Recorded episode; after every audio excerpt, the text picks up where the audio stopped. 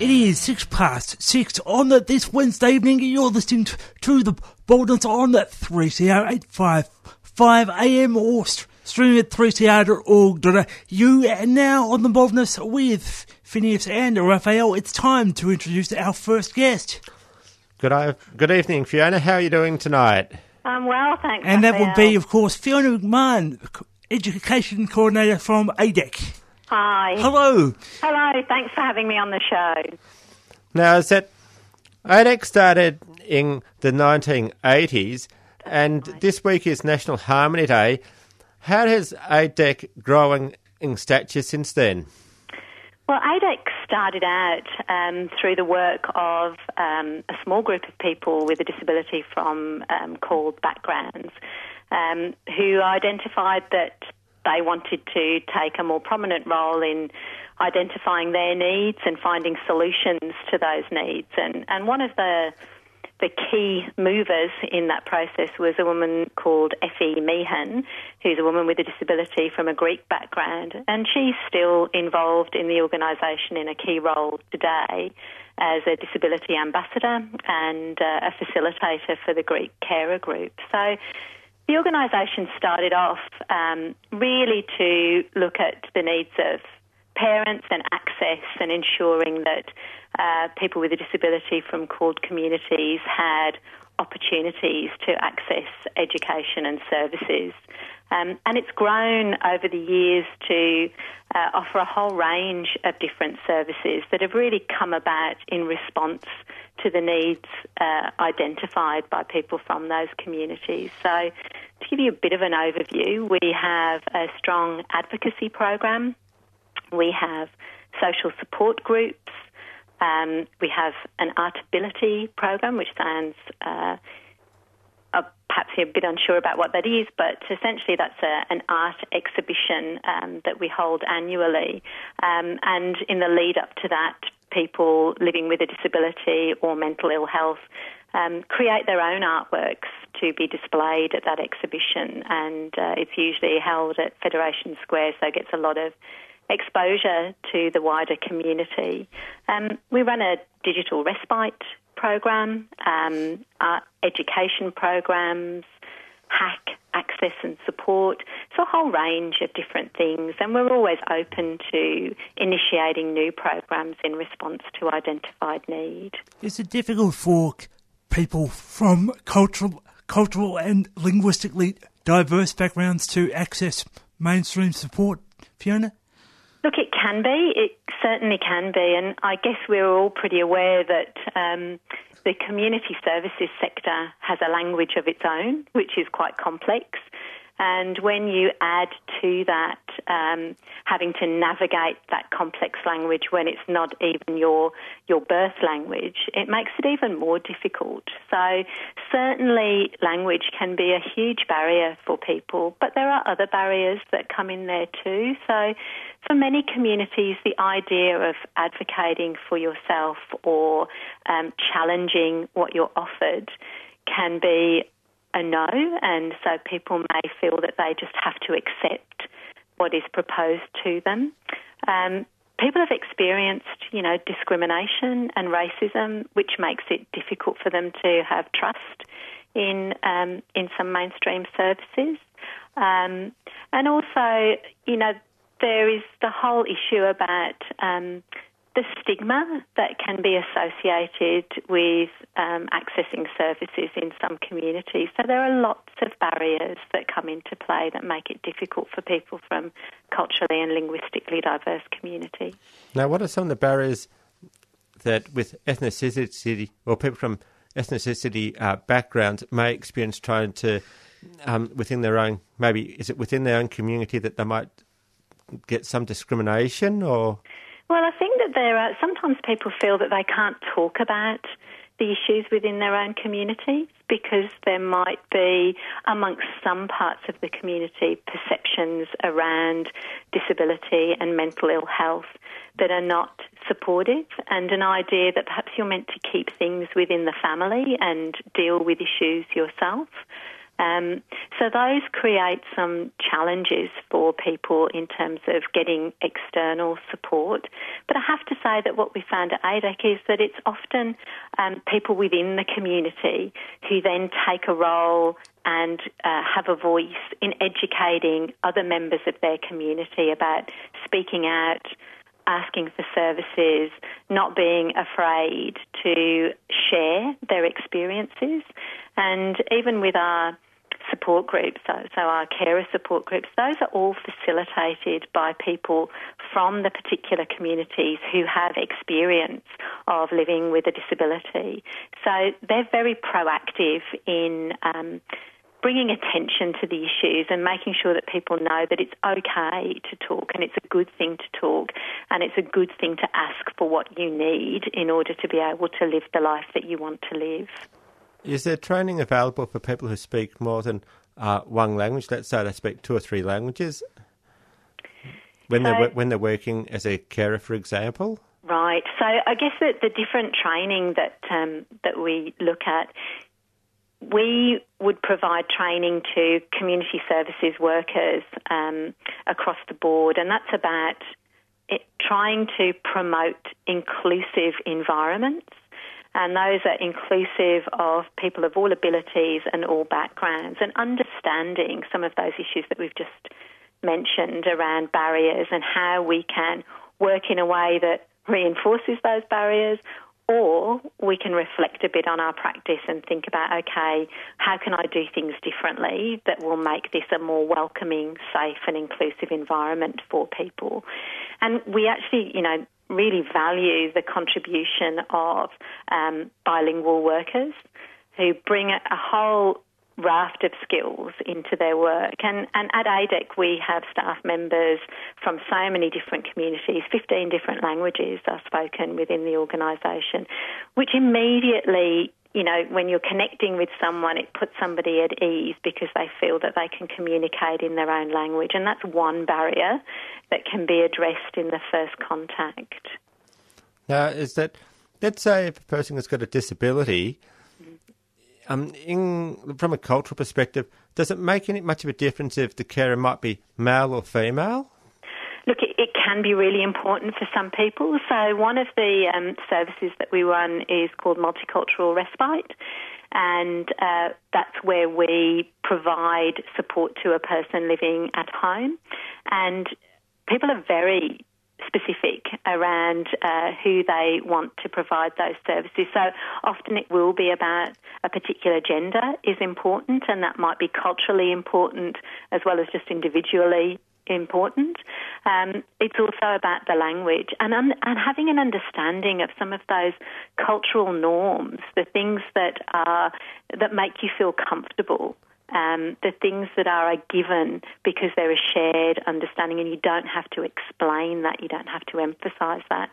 So, yes, I think that that for many people in our experience is a really important thing to consider in terms of the provision of care or support in any way. It's about the connection, it's about people feeling comfortable um, with the person who's delivering that service for them. Our guest tonight is Fiona McMahon from who is the educational coordinator from ADEC, and you're listening to the boldness on the 30855 AM. Now, Fiona, what challenges will, because we're about to, uh, I guess, the disability sector and, and uh, people with disabilities are going to enter a, a whole new w- world soon with the National Disability mm. Insurance Scheme. Um, what barriers will that uh, what barriers will that present? pardon me. What barriers will that present for people from culturally and linguistically diverse backgrounds? Yeah, look, I'm glad you've asked me about that because I think that's something that we're all thinking about at the moment and wondering what impact it will have. But certainly, we're aware that for many people from culturally and linguistically diverse backgrounds, um, there isn't sufficient information available that's accessible to them about what's coming. And I think many of the things that um, that we've just talked about in terms of the barriers that people experience generally may well be magnified um, with the NDIS because if people aren't clear about what the scheme is and don't fully understand the language that's involved, it makes it very difficult to articulate what your needs are and to advocate for yourself.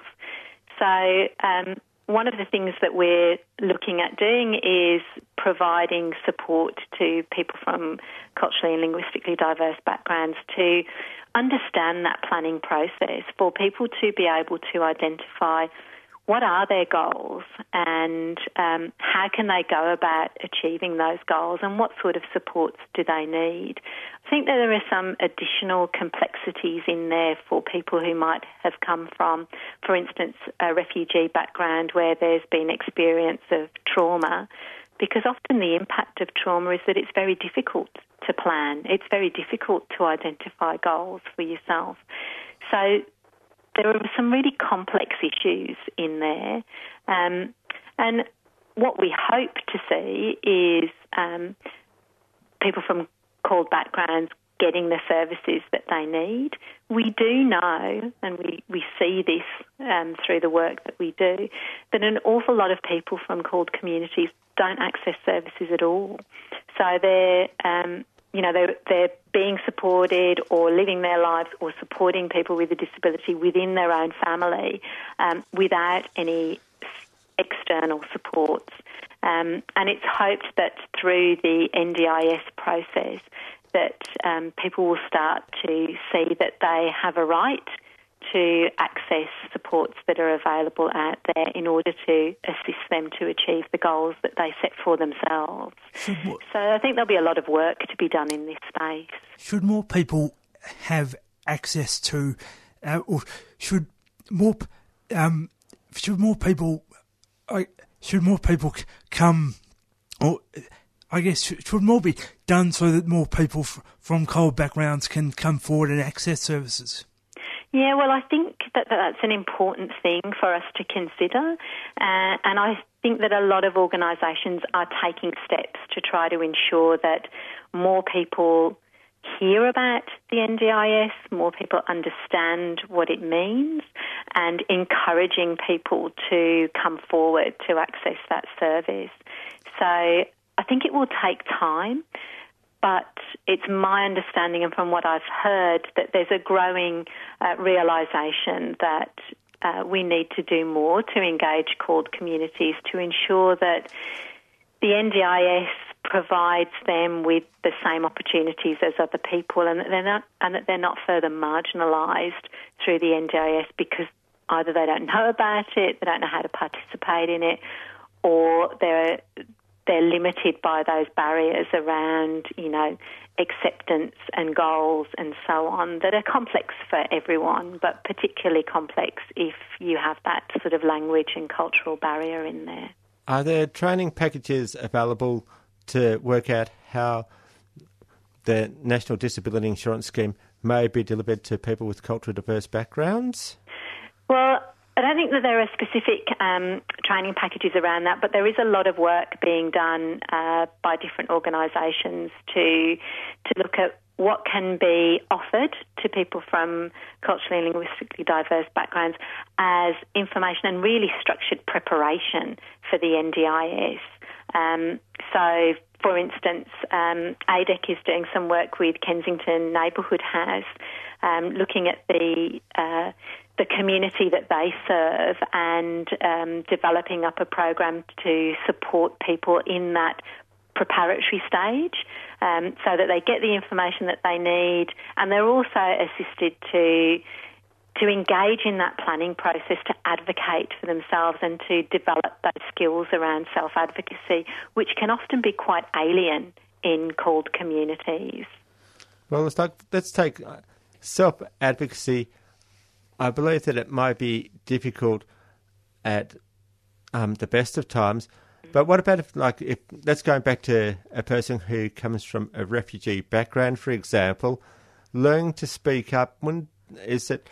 How difficult would it be to try to overcome trust barriers to speak up about what the person may be able to do? Yeah, I think, you know, that's a really interesting question because I think it's so complex and uh, everyone's different. We're not saying that everybody from a refugee background is going to have the same experience as each other. Um, but I think that there are um, difficulties for people and there are huge difficulties around, around trust. Um, that where you've perhaps come from a situation where the government or government representatives are not to be trusted, to then do a complete U turn and put all your faith uh, into an organisation that is essentially a government organisation takes a huge leap of faith for people, and it takes time uh, for people to feel comfortable um, about the services that are being offered and that you know government services are there for support, not for punishment. Um, so it's it's a slow process, and it is about information giving, building trust, understanding that if somebody is not participating to the degree that you might anticipate, it's not because they're not interested. It may just be that at that point in time they're not able to do that. That's not um, where they are in terms of their recovery from trauma and long term plans and life goals might be very difficult for them to to even um, identify or imagine. So it is about you know relationship building and supporting people in the in the long term that things aren't a quick fix and having you know the right people in place who have an understanding of the impacts of some of those experiences for people and how they carry forward into uh, into their conversations about supports and services and engagement and so on. Now, Fiona, let's say with the Arts Ability Program, yeah. uh, do many of the people who use art to express themselves creatively, which is a great way mm-hmm. of integrating to the community, do they use it to sometimes tell their stories and maybe spread a message out into the community? Absolutely. The Artability program really is about people telling their story. It's it's a journey and that's why it's not just about the exhibition, it's about a process and while we have the exhibition, which is great and it highlights um, the work that people do and it, it enables people to be viewed as an artist by their family, peers, and the, the broader community. Um, the, the workshop program is really critical because it does give people the time, the space, the support to work through their own journey and express it in whatever artist through whatever artistic medium is relevant to them. And um, you know, often the artworks that people produce are, you know, really emotional and very much about sharing their story and where they've been and where they want to go. So it can be a great tool for people to start to identify, you know, what is my future? What are my aspirations? The um, the exhibition last year was actually called Future Landscapes, and which ties in very nicely to you know the coming of the NDIS because it was about people identifying where to from here. What are my hopes? What are my aspirations? What are my dreams? And alongside the Artability program, we're also introducing another art based workshop, which is you know, a holistic focus again, because you're right that um, art really is a fantastic medium for connection and for people to express themselves um, and to build confidence and for people from diverse communities to come together and have a shared language. Um, so we're looking at expanding that to offer it to more people. Um, and so, yeah, there'll be more workshops that will be started to be rolled out in the in the near future. We hope. Um, but it's been a fabulous uh, a fabulous process, and it's been going for 11 years now. So, and we have many artists who return year on year, and then we have new artists that join each year as well. So it's it's not restricted by age, it's not restricted by culture, it's not restricted in terms of any type of disability. So it's a really inclusive and exciting process. Fantastic. Now, now, Fiona, what um, I believe you've got something coming up for, or ADEC, ADEC has something coming up for Harmony Day. Is that right? Um, we've got something coming up in terms of. Uh, it, do you have a? Is there something coming up for? Have, have you got an, something coming up for an exhibition or something for Harmony Day? Oh well, we're having a we're having a lunch, so we will have a, a Harmony Day lunch, Fantastic. and that will bring people. I mean, we're very lucky in that regard because we have so many uh, cultures within our organisation. We will all come together and share food and share stories and share a little bit of our of ourselves and our own uh, history in that um, in that process. And and look, I think it's really important for an organisation like ours to to make sure that we do celebrate Harmony Day. And what we see in our organisation, we're very lucky in that regard, is all the strengths. Uh, that come from that diversity and the richness um, that comes to the community through the different experiences, cultures of the people who are either employed by ADEC or use services of ADEC or contribute to ADEC in a range of ways. And volunteering is one of the ways that we also bring people into the organisation, um, people who then make a fantastic contribution across all of our services and programs. Fantastic. Well, th- thank you very much for joining us th- this evening, Fiona. And but if I should just ask if people want to find out more about ADEC and the the great advocacy and other work you do, how do they go about it? Well, they can hop onto our website, which is adec.org.au, or drop us an email at info at adec.org.au, or give us a call on 9480 7000. And we'd love to hear from anyone um, who might want to utilise one of our services, volunteer, or just hear a little bit more about what we do. Fantastic. Well, uh, if anyone's missed out on those details, we'll be sure to put them up with our podcast.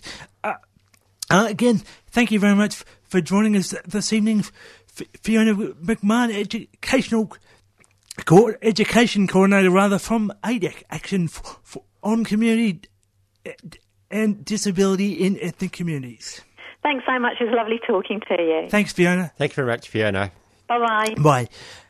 And uh, yes, that was Fiona from ADEC Action on Disability in Ethnic Communities. And uh, we should just, I think we have t- time just to say if people want to s- subscribe to th- 3CR, you can do so simply by ringing uh, 9419 during business hours or 3cr.org.au and subscribe. You can uh, do for for you can do it. Uh, there's thirty. I think it's uh, thirty-five dollars concession. It's seventy dollars waged, and if you really want to go the whole hog, solidarity or a band, it is one hundred and thirty dollars. And if you like your media independent and f- free of uh, f- free of any sort of bias by media proprietor, then 3CR is definitely the station for you. Come on and subscribe. We will be back in a couple of weeks. We'll be back on the 30th of March, and what's coming back on 3CR next? What is up on 3CR next is Tamil Voices. We'll see you soon. Cheers.